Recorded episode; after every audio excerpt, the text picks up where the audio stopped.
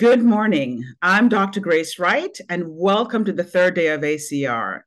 I'm a rheumatologist in New York City and also the president of the Association of Women in Rheumatology. So we've seen some great research presented over the last two days, and we are expecting more today. So starting with R A, we have pharmacodynamic effects of nipocalimab in the phase two A iris R A study presented by Rohit Pen Shakshari, and another poster exploring the M O A of the potential analgesic effect of tofacitinib and adalimumab from Maxime Dugados. We also have two phase two studies, the first highlighting the safety and efficacy of filgotinib from Darwin Three, and that's presented by Professor Paul Emery, and the second looking at the cellular and proteomic changes following administration of perisolumab by Robert Benschop. This adds further insight into the mechanisms of our therapies as well as the disease processes that we see in R A. Now, turning to psoriatic arthritis, I'd like to highlight two phase three studies. The first from fellow C S F steering committee member Laura Coates, who will be presenting long-term efficacy and safety data for bimekizumab in patients with active psoriatic arthritis and a prior inadequate response to T N F inhibitors.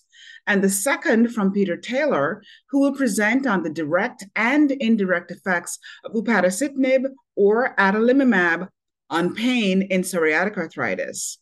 In addition, I'd like to also bring your attention to a poster by Marion Pons detailing the results from the EuroSPA collaboration on four-year secukinumab treatment outcomes in axial spondyloarthritis and psoriatic arthritis.